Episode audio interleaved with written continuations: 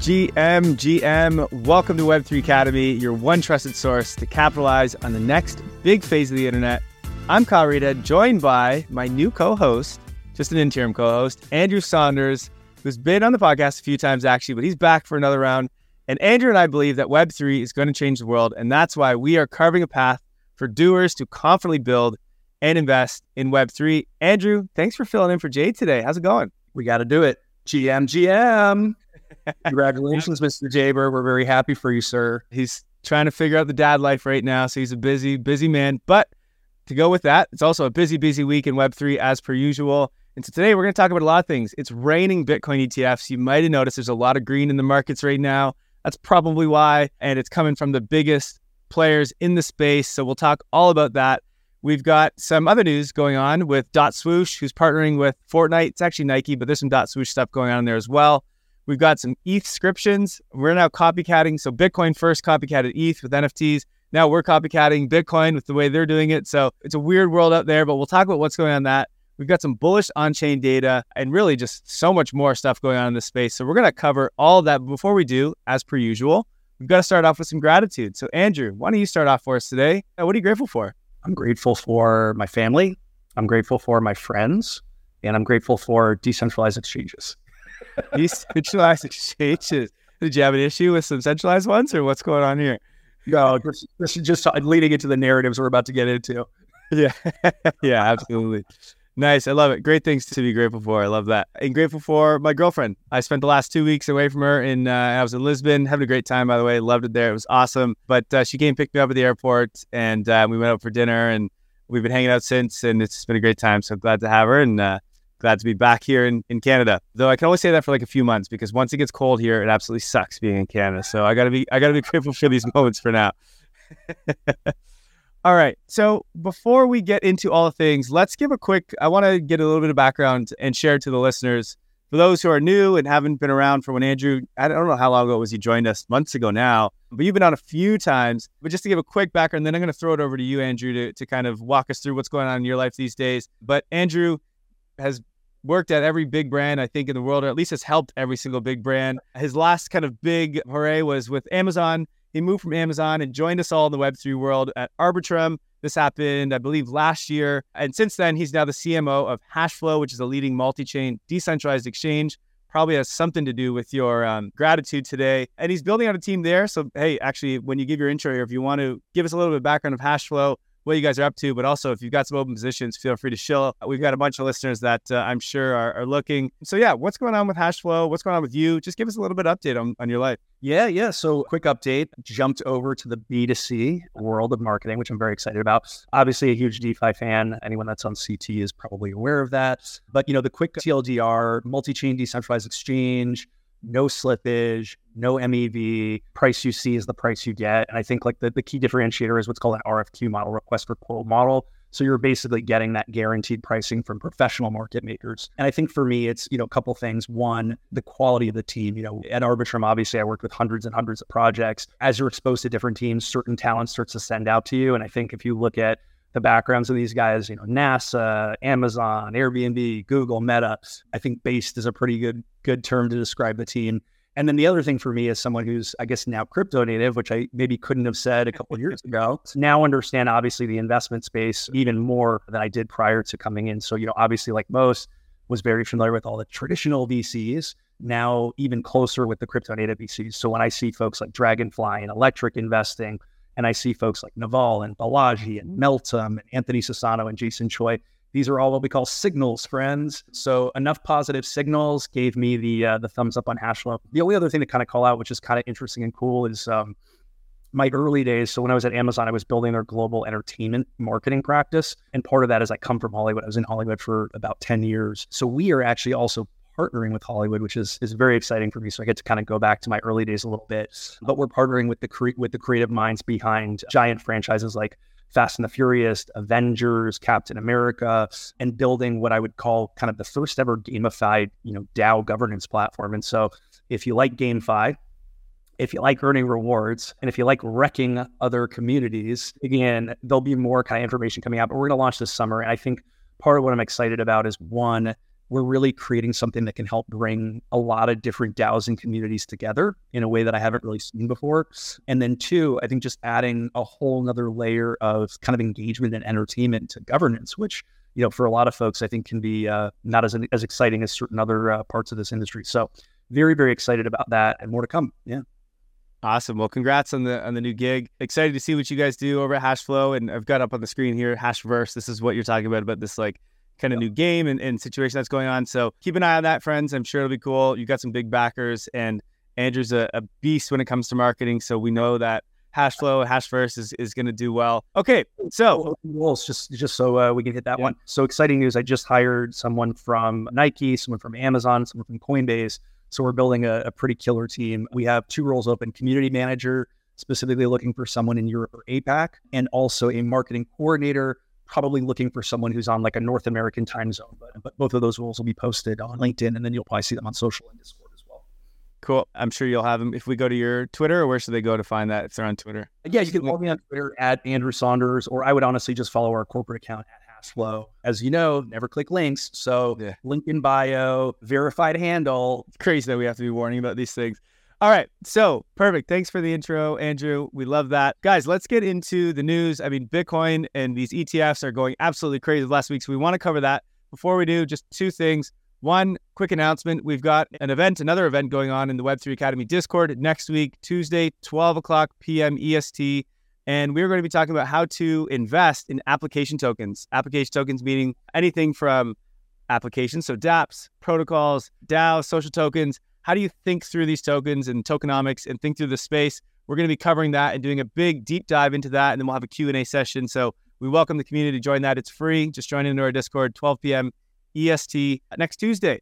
Other than that, we're going to dive into the show. But before we do, let's take a quick second to hear from our sponsor. The future of social media is here, and that future lives in Web3 on top of Lens Protocol. Web2 social platforms are broken and ripe for disruption. You see, the epicenter of social media is the creators, and yet they are the most neglected. Web2 platforms like Facebook, TikTok, and Instagram are all essentially robbing creators of their worth. Creators are a new type of entrepreneur, forming new types of businesses. Yet with Web2 platforms, creators don't own their content or the profiles, and that's their product and business. Instead, they are tied to the platforms they choose to create on. Well, just like how crypto is freeing us from banks, Web3 is freeing us from these centralized platforms. On Lens Protocol, creators own their content, own their profile, and even their social graph and followers in the form of NFTs. This allows you to move freely from one social application to another with your content, profile, and followers moving along with you. Lens Protocol enables self sovereignty for your social graph and interoperability across the internet. At Web3 Academy, we believe this is the future of social, and that's why we've partnered with Lens to ensure that the path of social media is heading in the right direction. Visit lens.xyz to learn more today. We love the Aave team.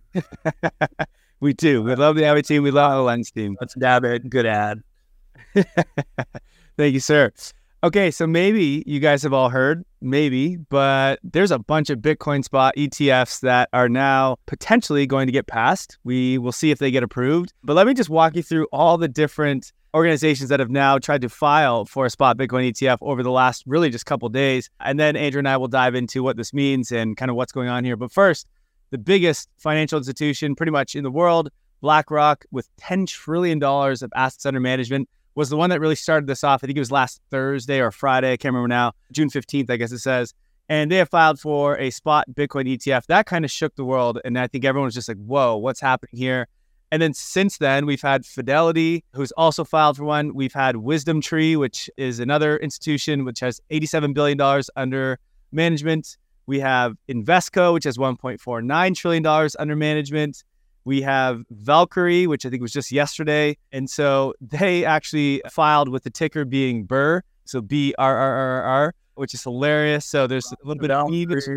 Yeah, a little bit of memes coming in here. Uh, and then, as I mentioned, we had Fidelity, who also did, and they've also rumored to potentially be buying Grayscale as well. Now, that's still just a rumor. Nothing's really kind of gone through there yet. But Grayscale, as we know, they have the, it's not a spot, but they have a trust right now, which you can invest in on the typical uh, American exchanges, but they have not been able to move into a ETF like they've wanted. They were actually blocked by the SEC. So they're currently suing the SEC to try to get approval to transition from a trust over to the ETF, which is what the other ones are filing for. So that's currently happening, and who knows how long that'll take. But I think there's been five or six over the last week now in total that have all been filing for an ETF on Bitcoin. We have futures ETFs. We don't have a spot Bitcoin ETF. Spot is means basically just for anyone who's not aware, means that if someone buys one of the shares, they're actually then going buy spot Bitcoin. And if they sell the shares, they got to sell that Bitcoin. So it actually moves to the price of Bitcoin and it helps with the demand supply aspects of Bitcoin itself, whereas futures don't. There's a little bit of a bunch of things behind the scenes that happen. So it's not actually one to one kind of thing like this is. So this would be a big deal. This is kind of what we wanted for a long time. The gold industry really became this like legit massive industry when spot gold came to the markets, which BlackRock was the one that did that. I forget when, many, many years ago. But that was really what took gold into a massive bull run for many years. And so it's something that we've been wanting in the space for a long time. Now, is this necessarily a good thing for Bitcoin? Bitcoin's meant to be self custody. It's meant to be, you know, the ability for you to hold your own assets. Obviously, an ETF, that's not the case. BlackRock or whoever will be holding them for you. So there's some not so great things about this, but obviously this allows for a lot of people to come in and be able to buy Bitcoin that otherwise wouldn't, right? Like my parents, for example, probably would never buy Bitcoin on an exchange, but they might go and use their investment fund to buy it via an ETF. And there's a lot of institutions, same idea. So obviously, this can drive a lot of adoption. We've seen it in the price over the last just couple days where Bitcoin has just mooned. What's your take on this, Andrew? We'd love to get your background first on, on kind of what you're seeing here and, and what your thoughts are. I mean, I think you kind of hit the nail on the head. I look at it as uh, there are both pros and cons to it. I think I agree in terms of awareness and adoption. That's kind of the first thing that I looked at was here's what's going to happen. This is going to hit mainstream press. Normies are going to become more aware. It's going to drive interest, you know, YOR. And we know kind of what follows. And I think in general, my take on that is those of us in this industry are clearly very intellectually curious there's more folks that are intellectually curious that just may not be early adopters. So again, my hope is that this news can bring more folks into this industry, both as traders and as, you know, maybe employees and, and folks that are actually integrated in. So so I think that's good. On the other side, I, I do agree with you. Candidly, for me, I, I want custody of all my digital assets. I agree. And I think, look, not everyone, as great as self custody is, not everyone cares about self custody. And that's okay, right? That's fine. And there's a lot of people in the space that are like, no, there can be no centralized companies in Web3 and everyone has to self custody and put it in their Fort Knox like ledger slash whatever hardware wallet.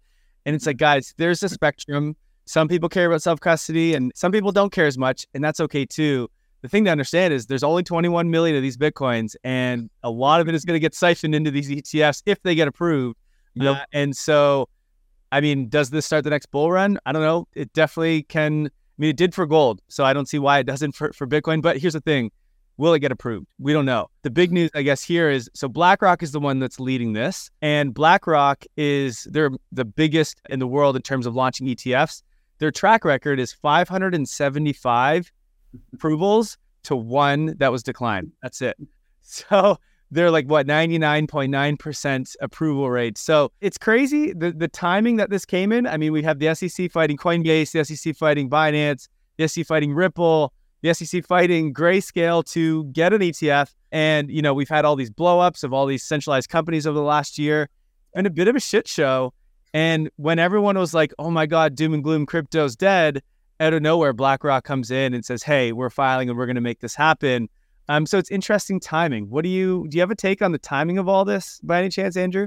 No comment. No, no comment. The one thing I will say that that's you know good to know for anyone that's not a big trader or doesn't live on CT.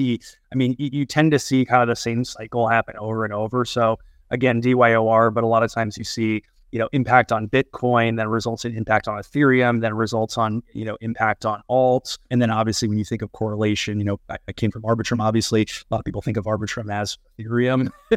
So you can make that correlation. So in general i would say just you know continue to kind of follow the news follow narratives and just uh, prepare yourself yeah absolutely. Again, we're going to be talking about those cycles, exactly what you're talking about in that the event that we're having in our Discord in, on Tuesday. So if you're interested in that, then uh, make sure to attend. But I got a tweet up here from Kush 3098, and he just says, So let me get this straight. They shut down crypto friendly banks. They sued every major exchange. They screamed that crypto was a Ponzi and full of scammers. And then they bought all the coins at the bottom and simultaneously filed for Bitcoin ETFs. They're not even hiding it anymore. that is kind of the timeline that we've been going through, and it's it's wild, but that's crypto, right? You can never be surprised because just the things that happen in this space always are just always insane. So you got to be on your toes at all times. But who knows what's happening here with the government, the regulatory bodies, et cetera. There's a lot of talk that hey, this was the regulatory bodies trying to you know bring the price down so that the big tradfi can come in and start buying it up and get their ETFs in. Is that the case? Who knows? It's all speculation, but all we know is there's a lot of ETFs that the SEC has to deal with right now and decide are they going to approve them.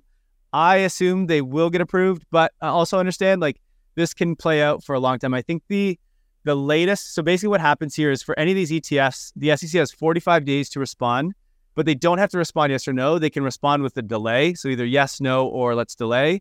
Then they have another 45 days to the same thing, then 60 days, and then I think another 45. So this is going to be drawn out most likely. I think the earliest or like the, I guess the latest that they can make a decision here would be it's like February of 2024. So I wouldn't expect this to get approved anytime soon. But again, who knows? Frig, maybe they come out tomorrow and just say yes. I have absolutely no idea.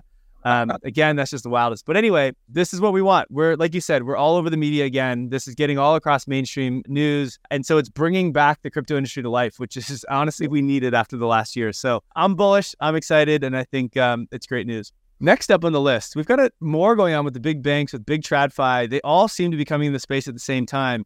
So interestingly, as we have all this drama going on with the with the big centralized exchanges, we have a new exchange that is just gone live, and it's called EDX. And this was an exchange that has been backed by Schwab, by Fidelity, by Citadel. So, some massive, massive backers in this. And the weird thing about this exchange, though maybe not so weird if we see what's going on with the SEC, is they're only allowing for trading of four tokens, uh, which is Bitcoin, Ether, Litecoin, and Bitcoin Cash. So, quite interesting here, but is a centralized exchange, but I guess competition to, let's say, Coinbase, Binance, etc. And so, interesting timing again for this but some big players that are saying, hey, we believe in the crypto space and we're going to back an exchange. And so that's what we have here with EDX. Andrew, any thoughts on this one? Feels centralized to me. you know, a quick, quick take on it. I, you know, obviously keep close tabs on Fidelity just because they've been kind of earlier than most. I think my understanding is up until now, you could basically only trade Bitcoin and Ethereum. So obviously, we're now looking at, you know, four tokens instead of two.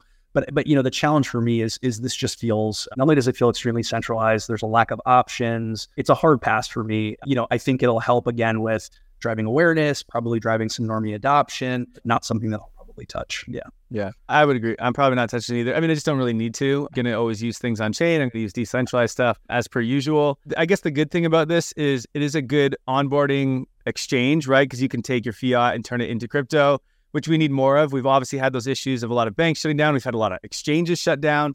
So to have one that I mean is if it's backed by these institutions, it's likely going to be very, you know, regulated and I'm sure they'll do it all the right way.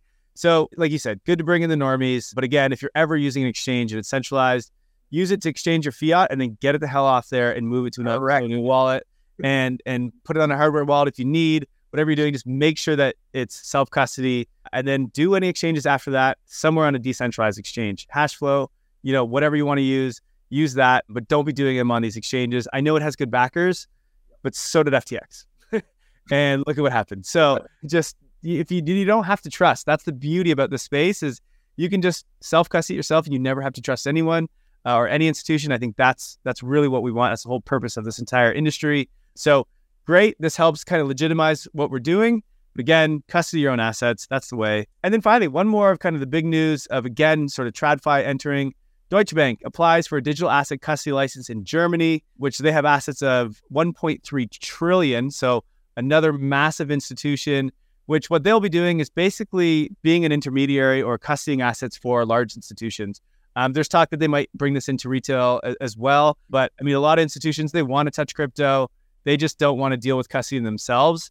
And so they want institutions to do it for them. And so that's a big role that the banks will play for those that are crypto friendly. And now we have Deutsche Bank who's looking to enter the space as well. It's interesting. A lot of them are coming in during the bear market. A lot of them coming in when, you know, there's all this fear and FUD going on in the space. And so again, just a lot of great news over this last week. It's, it's you know what's really nice about this before I let you talk about this, Andrew? For the last, I don't know, months, we've had a lot of just like shitty news, you know? SEC suing this, this thing falls apart, this thing going bankrupt all this crap. And finally, it's like, within one week, just all of this good news is happening of just kind of bringing the space back into legitimacy, let's call it. So again, just great news happening. Andrew, any take you have on this one? I mean, first thing I'll say is I'm greedy when others are fearful. So I'm just okay for the past couple months. But no, I mean, like, first off, big fan of Germany. Shout out to Club Mate. Shout out to Burger Burgermeister. I think high level, one, I'm glad to see other countries embracing crypto. I'm glad to see other countries helping to create more clear guidelines because you and I know what that means. It means one, new revenue for the country, two, new job opportunity for the country. So when I see things like this, again, I go, you know, this will probably hit mainstream press, awareness, normie adoption. But I also just get excited when I see things like this happening in, you know, Germany, France, and and countries that I think are just very much embracing this innovation. So, yeah.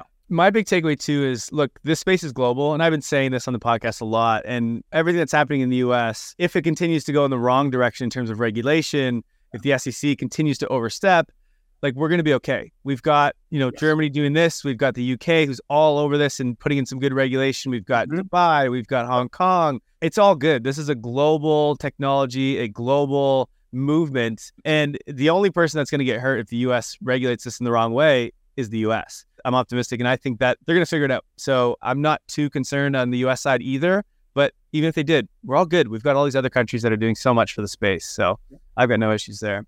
All right, let's move on to what I think is absolutely amazing, and I'm sure you're going to have a lot to talk about this one, Andrew. Which is um, we've talked a lot about Dot Swoosh and what they've been doing. They had this big reveal over the last week, and uh, I actually revealed I had two of the boxes, and so I revealed, and I got some pretty sweet Air Force Ones. One is very, very rare. I actually should have got the pictures here. I didn't pull them up. I'll have to show them in the next the next roll. But I've got one like basic one, but it's just a nice Air Force One. Looks pretty sick. I'd actually wear it myself. The other one I got though is this like leather. It's like this maroon colored leather, and the image of it is like a crocodile. Basically, I think it's called the crocodile something. There's only 300 of them of them in total out of the. Oh, I know this one. It's like toe with the shoes open, and there's like yeah. yes, yeah, and then it's got a 24 karat gold like medallion on the on the lace. They're pretty legit. I wouldn't wear them because it's just I'm not that cool, but uh, but they're super rare. So I'm excited to see what happens with it. yeah, would you? I could see you having some like crazy shoes on underneath there. I've never seen your legs, but I imagine you got some cool shoes. Beautiful. Yeah. so anyway, that reveal happened, which is cool. A lot of people were revealing some really nice stuff. And then they came out and they announced that they're actually partnering with Fortnite. So this is a, a massive, massive deal. Now, this is Nike partnering with Fortnite.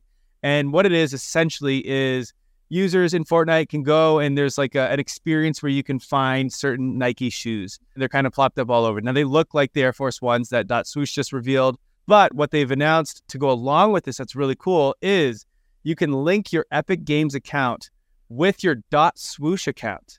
And so mm. now your Dot Swoosh becomes sort of like an identity inside of Epic Games. That is massive because Fortnite is, I don't know, probably the biggest game in the world. I think I forget how many millions are on this thing, but it's a lot. And so you can link your accounts. We'll talk about you know what is going to happen with that in a second.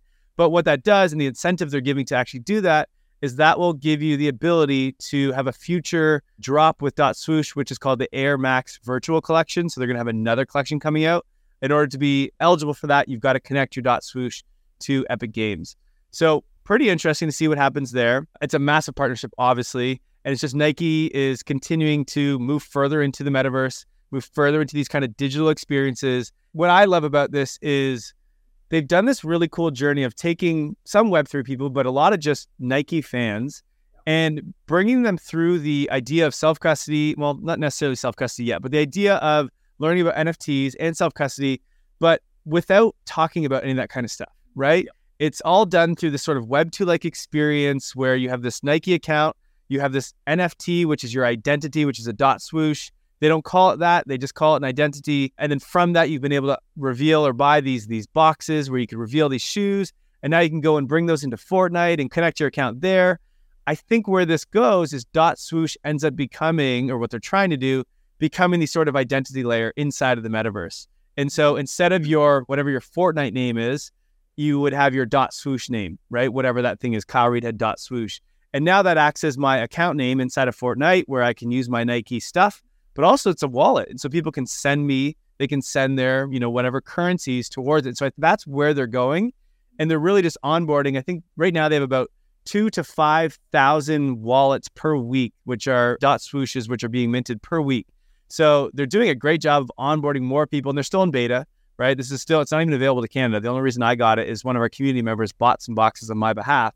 Um, so I can't even get it yet, which is crazy. So they'll open this up in the coming months, and I think it'll be a really, really big deal. They're already onboarding a ton, and they're just creating some cool experiences. So it's exciting stuff. What are your thoughts uh, on this, Andrew? Yeah, no, I like it as well. I mean, a high level, I'm actually more excited by the integration in Epic than I am kind of the collectibles, and, and I'll tell you why. So for me, I look at it as identity, right? Identity means first party data high quality first party data. I know this from my Amazon days means the ability to create great loyalty programs because you understand your customers, you understand their desires, and what a loyalty programs mean high long term value, high long term customer value. So I think I'm very bullish on the Epic integration. In terms of the actual NFTs, I've seen them. I think they're cool. I think they're kind of you know similar to other you know fashion and retail NFTs I've seen. I would love to see some NFT in-game integration in some capacity. Because again, I went to 3XP, which for anyone that's not familiar, kind of a community-run gaming conference for Web3 that they just had in Pasadena.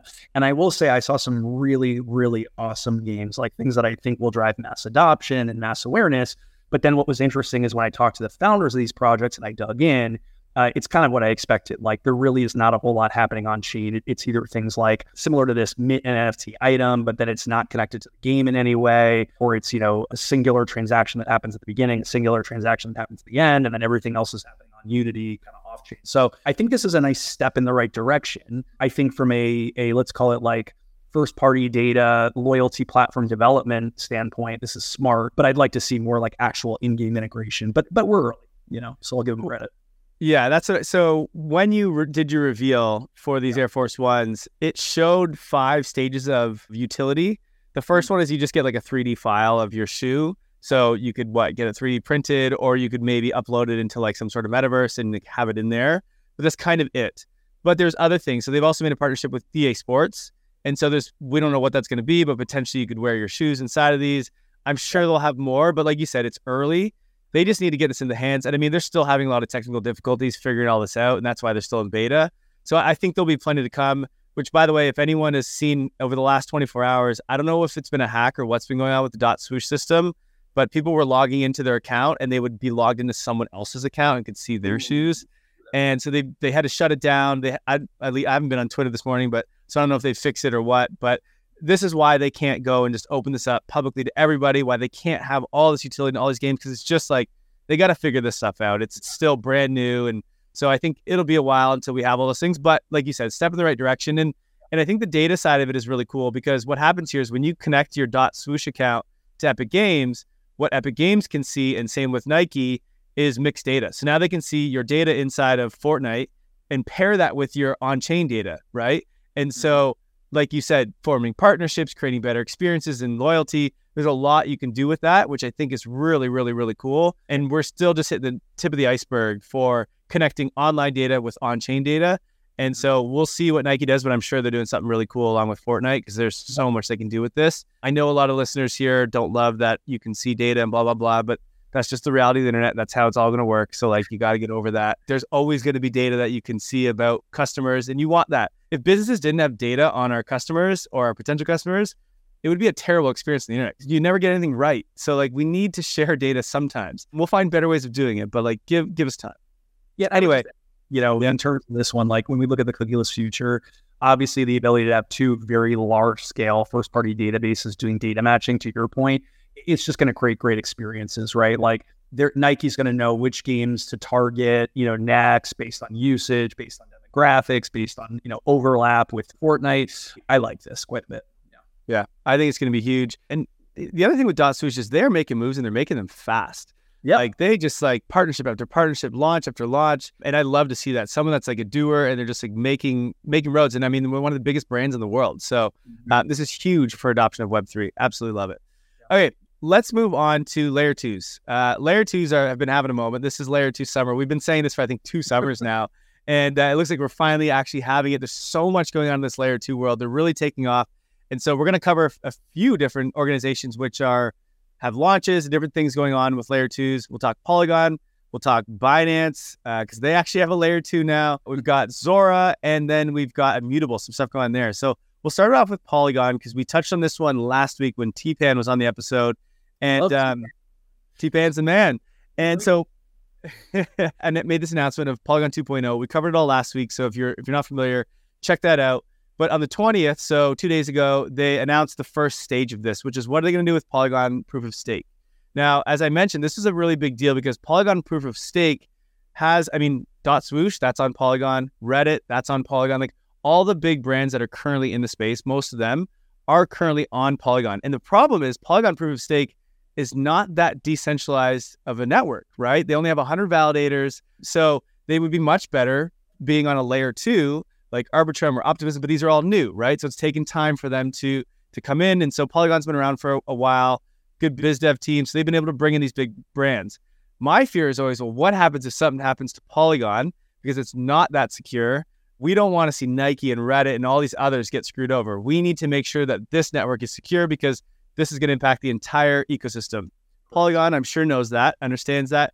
And so they put out a proposal to their community just two days ago announcing that they want to turn, they want to transition Polygon POS into a layer two on top of Ethereum, particularly a ZK EVM.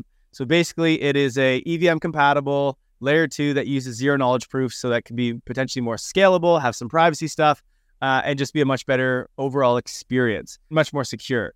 And so basically, what we have is is that you've got the Polygon team, which is onboarding a lot of big, massive brands in the space, and now they're going to be using the security of of Ethereum. And so I think that is exactly what we need and what we want. And so really, really cool. Now, will this pass? I'm not sure. I have no idea why it would not pass. But the other final really cool thing about this is the current layer twos that exist, they're all still very fairly new. And so they're slowly decentralizing each aspect of their technology. The one thing we've all been waiting for is a decentralized sequencer, uh, which is basically, I'm not going to get into the tech stuff, but it's the thing that sends the transactions to Ethereum itself.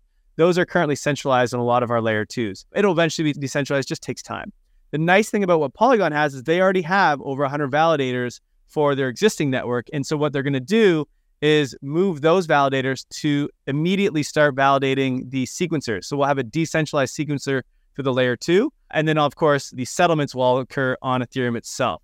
So this would be really great. It'd be the first one to actually decentralize the sequencers. However, this won't happen until if this gets approved they are looking at potentially Q1 of 2024 for this to actually launch. So pretty cool, a big deal, obviously for the space, just because of the the amount of activity, the amount of users, the amount of big brands that are using Polygon. And so great to see them want to, you know, focus on security and move this over to a, a layer two on Ethereum. So we actually predicted this would be the case, and now it's happening. So pretty cool there. Now we've got a lot of layer two stuff. So Andrew, I'm not even gonna let you comment on this one because we got a bunch more. So in another layer two going on, which is going on in the Binance world. Why don't you tell us what's going on with this one? OPBNB. I'm a little bullish on this one. I think, you know, when you think about even just the notion of layer threes or app chains, I mean, it makes total sense that folks are going to create scalability layers even for themselves. Again, when you look at, you know, Binance, I mean, not only do they have the decentralized exchange, you know, most people know they own, you know, CoinMarketCap and other things. So it would make sense that over time they might start to deploy their own dApps, right? They're going to want their own scalability layer. They're going to want to have control over gas fees and things like that. So this one makes total sense to me. Candidly, I hadn't heard rumors or murmurs of it, so it was a little bit of a surprise for me, as as I'm sure it was for other folks. But I think it's exciting, and I think um, you know, optimism. I get it; it makes total sense. I mean, optimism obviously very aligned with uh, Vitalik Ethereum. Uh, you know, very similar to Arbitrum. So it, it seems like a decent choice on their part. Yeah. Yeah.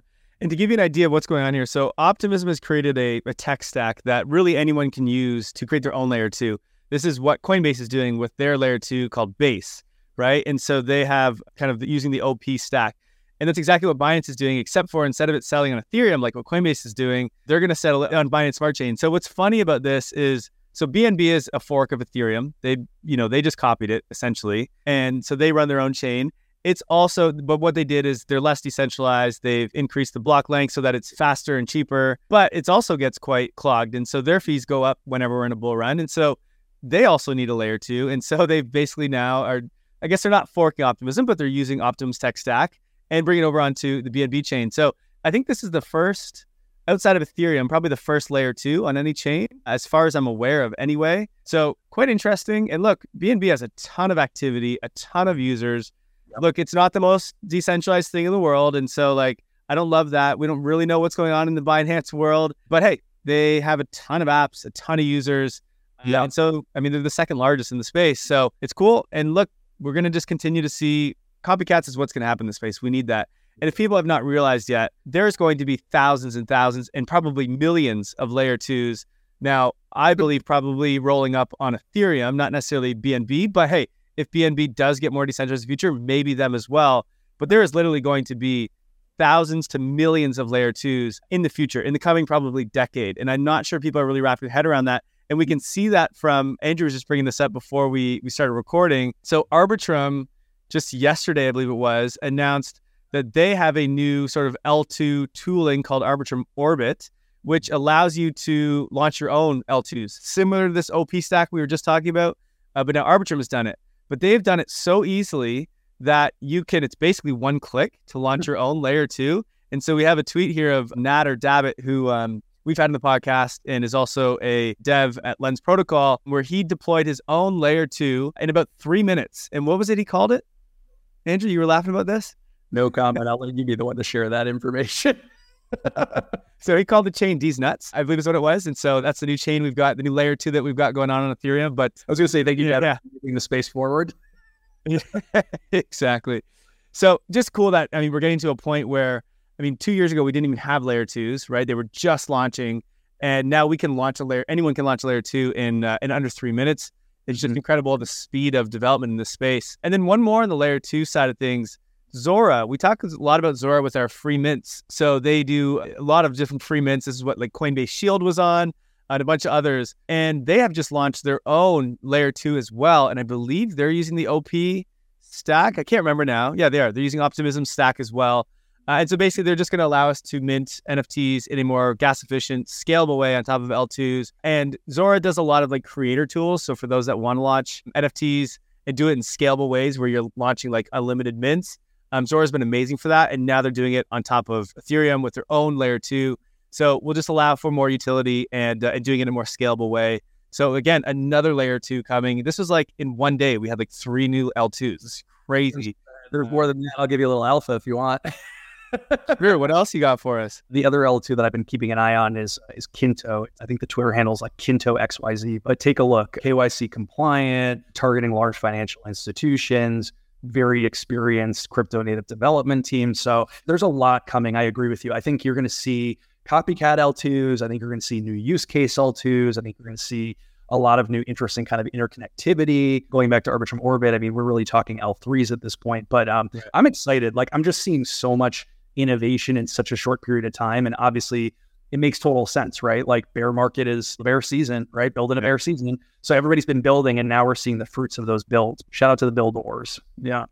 Absolutely. Here's a question for you. And maybe just you've heard about this when you were at Arbitrum. Maybe this is something they were talking about. And if you can't talk about it, it's fine too. Okay. So thousands, millions of L2s makes sense. We need that for scalability. What we really need though is people shouldn't know what or shouldn't care what L2 they're on. And the problem is when you have assets on, let's say Arbitrum, but you need to do something on Optimism, now you got to bridge them. It's super annoying. How do you think that that gets abstracted away, or like how do you think we move forward with that? Because there's no way that's how we're going to use this in the future. Yeah. I'll be totally honest with you. You know, about a year ago, I thought we were going to see a bridge run. Yeah. Because obviously there's narratives. And so candidly, I started looking into all the bridges. I started researching them. I started, you know, investing into some of them. And then, you know, we started to see all these bridge exploits happening. And for anyone that's not familiar, I mean, a lot of times, if not all of the times, these bridge exploits are due to human error, right? So when you see a bridge that hasn't been exploited, I would say nine times out of 10, the rationale as to why it's, you know, hasn't been exploited yet is very simplistic user experience. Because again, when you're going on to the bridge and when you're going off of the bridge, those two moments are when you're most vulnerable, right? So I do think we're probably looking at a bridgeless future. I mean, full transparency, part of why I went to um, to Hashflow is we're bridgeless, right? And what we're what we can do right now is obviously swap between chains, but this is public news. I believe we're going to be the first ever decentralized exchange that allows for EVM and non-EVM chain compatibility, which again, no bridges. I think this is kind of where the future looks, what the future looks like and where the future is going. Yeah. Right. So with Hashflow, you yeah. said no bridge. So meaning let's say I have tokens on, I don't know, Arbitrum and I want to you know, switch to a different token, but that is on a different L2 because I need it for whatever. You can do that all like kind of one swap, or how does that work? Yeah, I mean, I would just honestly say like the best experience is just to kind of go and try it for yourself. But yeah, I mean, I, I wish I could kind of pull up the screen and demo it for you, but I'm not going to shill the podcast. and we understand this. I mean, even look at our website. It's it's not .io, it's not .xyz, it's .com for a reason, right? We want to make everything kind of normally accessible. And and even if you look at the Hashverse, we decided to push the launch back a little bit in order to actually create a normie friendly onboarding experience. And so I would say in general, like these are maybe signals to look for with certain companies. Like, are they building purely for crypto natives, or do you think that they understand what mass adoption looks like? And are you starting to see some of those signals and signs? And I think that's usually a, a pretty good indicator of, of a team that's you know heading in the right direction. Yeah. Right. Absolutely. Yeah. Cool. Okay, so we got one more piece of news, and then we'll take our, our quick break, and then yep. uh, we'll get into our quick hits. This one's really big, actually, and again, over with Epic Games. So, Gods Unchained, which is the a game that is built on top of Immutable. It was actually one of the first Web3 games that was built. It's like a, a trading card game, but what the team of Gods Unchained actually built Immutable because they needed more scalability in their game. And so, this layer two of Immutable, which is now kind of the home of most games in the space, uh, was built as a result of this. So it's a really interesting game, and it's it's got some good adoption in the Web three space. But they realized, hey, we need to get this out to the masses. How can we do that? Well, they did it by launching their game on top of Epic Games. And so now this game is accessible to over 230 million PC users worldwide, which is massive. And so what's cool about this is it's in Epic Games. Anyone can use it and play with it. Immutable, we've talked about them a lot. They've built this sort of like passport and this whole experience where you can self custody and play around with the digital assets inside of games, but you don't really go through all the issues that we currently have with blockchain, right? It's all kind of abstracted away. And so now they're ready to start taking their games more mainstream. Uh, and so that's what they're doing here. And so users of Epic Games will be able to sign up, play, and use NFTs and everything inside of this game. And it should be a seamless experience with immutable powering in the back end. This is exactly what we want to see with Web3. This is how Web3 games go mainstream by not being a Web3 game, right? By just being a game that underneath has Web3 stuff powering it, which is exactly what this is. So this is a massive moment. I don't think we have any games in Web3 that have been on a platform this big before. So we'll see what kind of adoption it gets, but this is this is huge. And I'm sure this is Immutable's gameplay with a bunch of games in the future. And they're pretty far ahead in this strategy. So I'm super bullish on this, super excited about that. Yeah. Andrew, anything you want to add on that? No, just just shout out to Immutable. I mean, I agreed. I think this is incredible. I think this is incredible for the industry as a whole.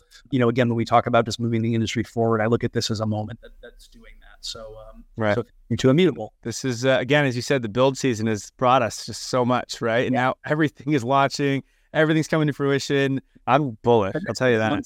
Industry are going to be very interesting. In yeah, I, I, I agree. Look at other things that I know that have been, you know, being built Arbitrum and other chains in the past year that have launched yet, even just kind of our roadmap. I, I think we're going to see a lot of innovation. Yet. Yeah. You also think one thing I would just call out.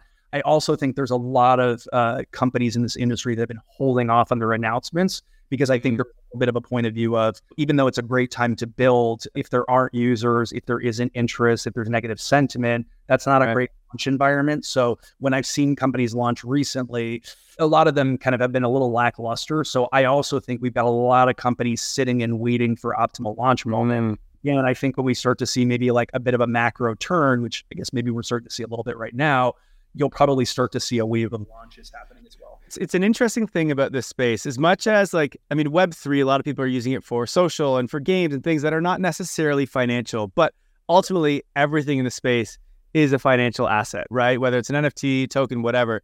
And so our industry, as much as like I hate this, is really powered a lot by markets, right? And so when markets go well, a lot of users come into our space. And whether they're for investing and speculating or they're just coming to use it, that's when we get the media attention. And so this is why we have this like crazy cyclical nature of Web3 and of crypto. And so you're right, like we need the markets, which is weird. We need the macro. We need interest rates and liquidity, all these things that most people don't care about before we want to launch like games and stuff. It's a bit weird for people to like register, but because we're driven so much by the financial aspect of this industry, we need markets to be moving forward and we need a lot of green candles for people to want to launch in a good environment. So it's, it's a great point. Anyone that understands the difference between like crypto native and normie marketing platforms, you're probably not doing any paid marketing on the native platforms.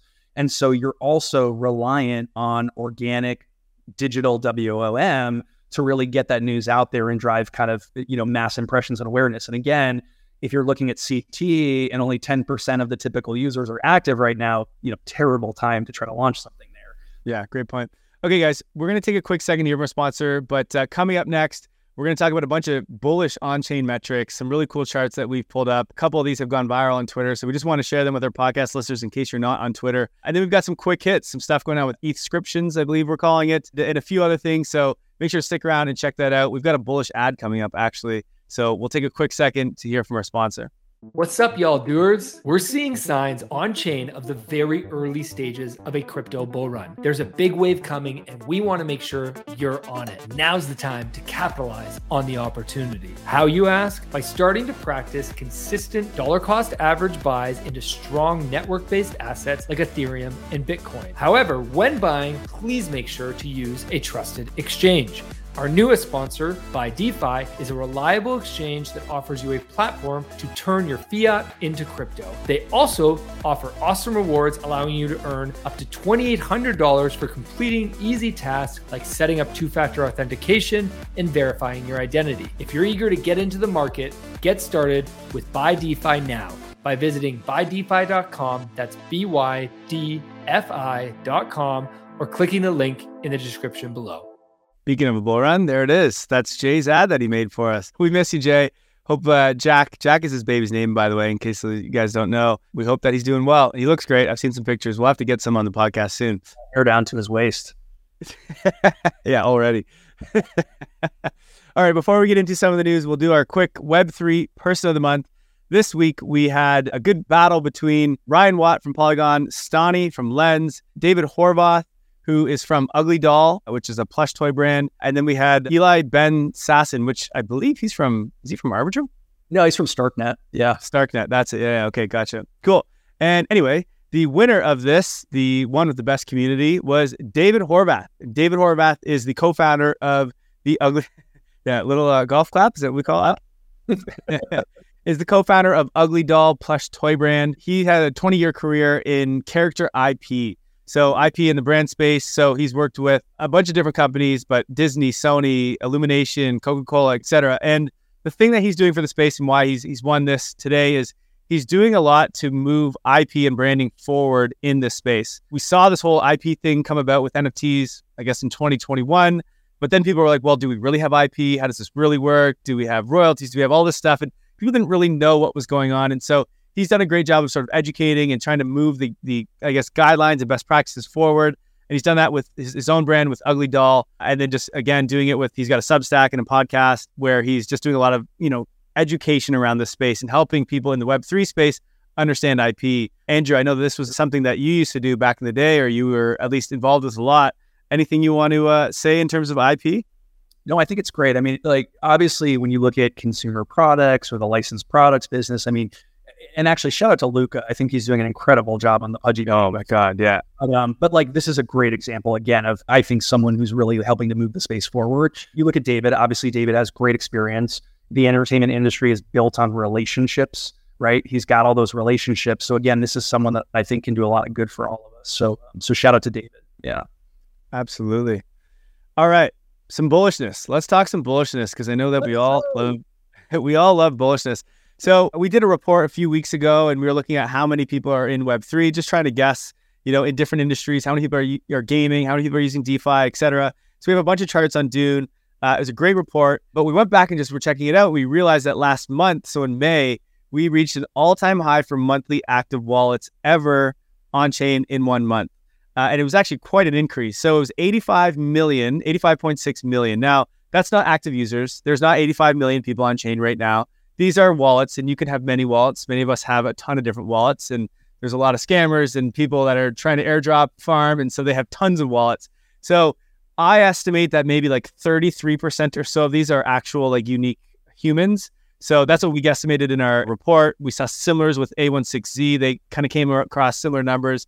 Uh, but we had about a 20% increase from previous months. So we were at around 70 million was kind of our cap before. And now we're at 85.6 million and we're looking to uh, on pace already su- to surpass that here in June. So I think the screenshot that I have up on the screen was taken a couple days ago.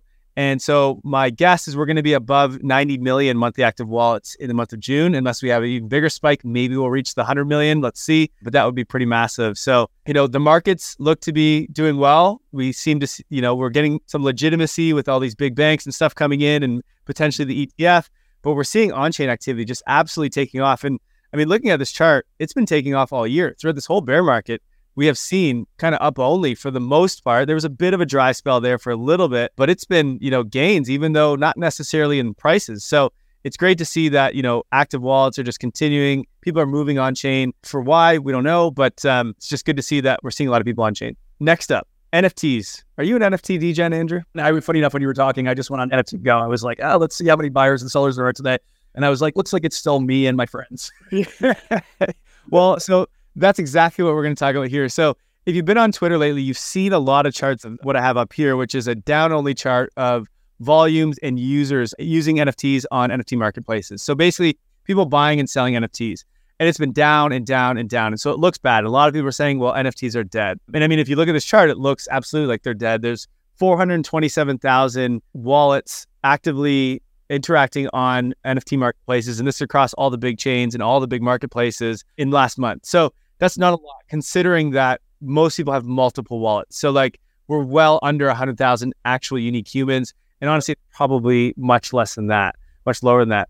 What was interesting is we were trying to figure out, well, all these new wallets that we have, we're 85 million. What's going on?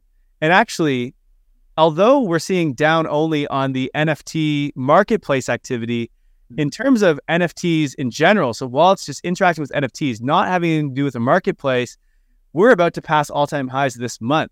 So, with 10 days to go in the month, we already are beating last month, which last month was a massive increase. And the most we've ever had was, I think it's about 12 million is the number. We were at 10 million a couple days ago. And so we're likely going to surpass 15 million wallets interacting with NFTs, which means we're going to all time highs in terms of wallets interact with NFTs, which tells me, okay, people aren't trading NFTs anymore. I mean, other than Andrew, the DJ over here. but way, this is a good resource for anyone that's interested. It's uh, you just go to nftgo.io slash analytics slash market dash overview. But what I'm seeing right now is it's kind of like the Ethereum, you know, Fear and Greed Index. Yeah. Sentiment right now 33 and cool. Oh God. Buyers about 6,500, sellers about 7,500, right? Which it's been fairly consistent around that for a while. I think it dipped down into the threes or fours at one point, but you know, candidly, I expected it to be back in the tens at least by now. So wow, it's under ten thousand people. Yeah, yeah, and again, like I don't know exactly how they're looking at these numbers. I don't know if when we see you know, 6,500 buyers, 7,500 sellers, I don't know if they're tying that to wallet addresses or if they're using right. They'll look at like duplication, but it's small, right? And then obviously you've seen some really big, you know, collectors and traders like Franklin kind of dipped out. So it's just um, again, I think I think macro as macro improves, we'll probably see some of this stuff turn around. I just also question whether or not the all time highs of PFPs will ever come back. You know? Yeah, I don't think so. Uh, so my like my take from this is, look, NFTs are not dead. Trading NFTs are also not dead, but like kind of dead at the moment. And for me, it's like utility NFTs is what's taking off right now. That's why everyone is in this because you get experiences, you get access, whatever. And I mean, that's what we're seeing with Reddit, with Nike, with Dot Swoosh, with I mean, even WorldCoin is bringing in a ton of wallets, and so there's like there's all of these platforms Via that are br- what's that? Via retina scans. Yeah, yeah, yeah. So I mean, there's there's a lot of activity and things happening, but it's not necessarily in tradable assets. I mean, even look at what Zora's doing. Right, these are soulbound NFTs. You can't even trade them at all. But there's a lot of utility of these, and it, it changes the way that we use the internet. And so I think that will continue to gain adoption. Trading will continue to exist, but it's niche, right? Like the art market is very niche in terms of people like trying to flip art. That is a very niche group of people. And that's basically what this stuff is. And so there will always be this trading world. And so Blur, that's what who they're, you know, trying to market towards and build products to. But like that's niche. There's not a lot of people that care about that. But a lot of people use the internet and care about games and experiences and etc. And so that's where this stuff will go mainstream. Uh, and then there'll be the people playing around in the background trying to flip things and trying to speculate on that. And that's fine. They'll always exist. It's just that's not what's going to drive this market forward. Um, that's my opinion anyway. No, I, I, agree with you. I mean, even if I look at kind of my NFT collection, like I'm up compared to most, which I think is good news. But I think part of that, yeah, part of that is one, you know, timing of the buys, and then two, the bulk of my own collection is utility based. It's in-game characters, in-game items, you know, things like that that actually have some utility all right, moving on to uh, a little bit more here of NFTs. Ethscriptions. This is the new thing that's come about. I think it launched June, was it 17th? It's already got over 200,000. I don't know if they call them mints. I'm not exactly sure what they call them, but let's call them subscriptions, I guess is what they're called. And this is very, I guess I would call it interesting, but it's you're uh, actually than I am, I guess. Yeah. Yeah. Yeah. Yeah. It's basically, you think of what Bitcoin ordinals are, and we've talked a little bit about what that is and, and how they work. It's not minting an NFT via a smart contract. It's doing it through, and I'm not going to get all the tech because quite frankly, I don't really understand it, but through this sort of hex idea where you take this text and you put it into a hex and you got to send a transaction and then it gets basically put into the blockchain via a transaction, not via a smart contract. Now, people are super bullish on this and are like, well, inscriptions are great because they're cheaper and it's cheaper because it's transaction. Or when you create a smart contract, that's quite expensive on chain, which is why NFTs are kind of expensive to use. But when you just do a transaction, it's much cheaper. So it's like a different way to get imagery or text or whatever onto chain, but doing it in a, I guess, a cheaper way. So cool. People are playing around with it. Of course, what comes from it? Crypto, what was called crypto scriptions or whatever, CryptoPunks version of this. And this happens everywhere. Bitcoin Ordinal, same thing. There was a CryptoPunk one that went on there too. So they sold out like 10,000 in the matter of like hours kind of thing. So it's got a little bit of hype. For me, it's look, so let's say you mint one of these, if that's even the word that they use, you inscribe one of these. It doesn't have the utility or the functionality like NFTs do on Ethereum today, right? You can't go and put that on OpenSea until OpenSea goes and builds in the functionality for that and builds in those features. So they've got to actually like go code that in. And so does every other application on top of Ethereum or, or any other chain. So it's very limited now. Will people build things with in the future? Potentially, who knows? We don't really know. For me, like, I don't think so. I don't think it has legs, but this is what happens in the space. People take anything new and they just go nuts with it. And so that's why we have 200,000 inscriptions already. And I'm sure that will continue to go up. I was not bullish on Bitcoin Ordinals either. And look at that thing's gone absolutely nuts. I still don't think it goes anywhere in the future. It's just a bunch of degens playing around. That's my assumption here. But who knows? Maybe we'll build some utility around it. It's something that actually like can drive some value and create some experiences, etc. But I don't know. We'll see. What are your thoughts? Listen, I love Ethereum. Eh, you know, most folks know that. I kind of agree with you across the board. I think that this is your typical kind of history play, narrative play, right? So anyone that's, you know, buying an subscription right now, I think they're probably buying it for one of two reasons. They're either buying it for, I want to own a piece of history. I think history has tangible value in the future, or it's I know how the cycle works. I know how the narrative works. And just to right. kind of reiterate what I said before, it's like, here's how it goes. Ready? Ordinals, then becomes descriptions, and then when altscriptions. Right, right. I wouldn't be surprised, as, as funny as it sounds, I wouldn't see, be surprised to see altscriptions emerge in the next, you know, month or so. Right. And it's just continuation of the cycle narrative play. But but listen, I'm always for folks that are innovating. I'm always for folks that are trying to break shit and do new things. So I think everyone that's kind of playing in this space, more power to them. You never know what you're going to unlock in the process. But yeah, I, I, agree with you for the most part. All right, we've got just one more for today, and then we're going to wrap up. We started things a little bit late, so we've got to we've got to wrap up here, and we'll finish off with this one. If anyone can see the picture, if you're watching on YouTube, we got a picture of Do Kwon. For those who don't know, that maybe are new in the space, Do Kwon was the founder and creator of Terra Luna, which was the blockchain which collapsed in crazy fashion and basically just pissed away $30 billion of value within like, I don't know, 24 hours or something. It was quite wild. So he's been on the run from authorities for, I don't know, since this happened last year. Um, he's been hiding out in Montenegro and they knew that he was in Montenegro, but I guess he's finally, they've captured him, they put him in jail, not for anything to do with Terra Luna though. He's in jail because he used a fake passport to get into Montenegro. So He's going to serve a four month sentence in a Montenegro jail. I just think that's absolutely hilarious. Who knows what will happen with him in the future? But um, just that guy has had a whirlwind of the last two years. You know, he was kind of the, the king of crypto for a little bit, making billions, and then all of a sudden goes to zero and he's now on the run and now he's in jail. So just a wild story going on with Do Kwon.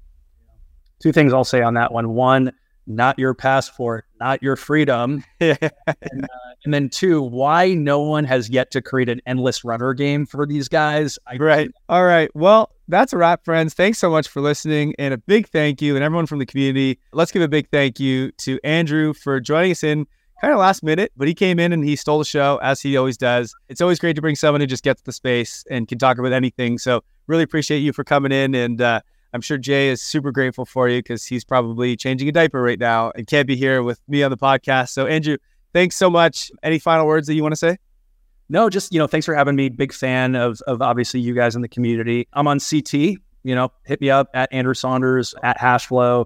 And then if you want to jump into Hashverse and be early anon, it's at Hashverse. But um, but yeah, thanks again for having me. I always enjoy being here. Awesome. Friends, thanks again for joining. Enjoy the starting phase of a bull market. That's what I mean. I've been calling this for months and it looks like we're finally here. So it's time to go. We're excited. All right, friends, take care and all the best. Stay safe out there. Thank you for listening to Web3 Academy, your one trusted source to capitalize on the next big phase of the internet. If you enjoyed this episode, please share it and subscribe or follow so that you don't miss the next one. While you're at it, there's a link in the description for our free newsletter where we provide timely and relevant Web3 insights so you can confidently build and invest in Web3. Make sure to subscribe today. One final note. This podcast is for educational purposes only, and nothing we say is financial advice. Crypto and Web3 are risky, and you should never invest more than you're willing to lose. Thank you, friends, and see you in the next one.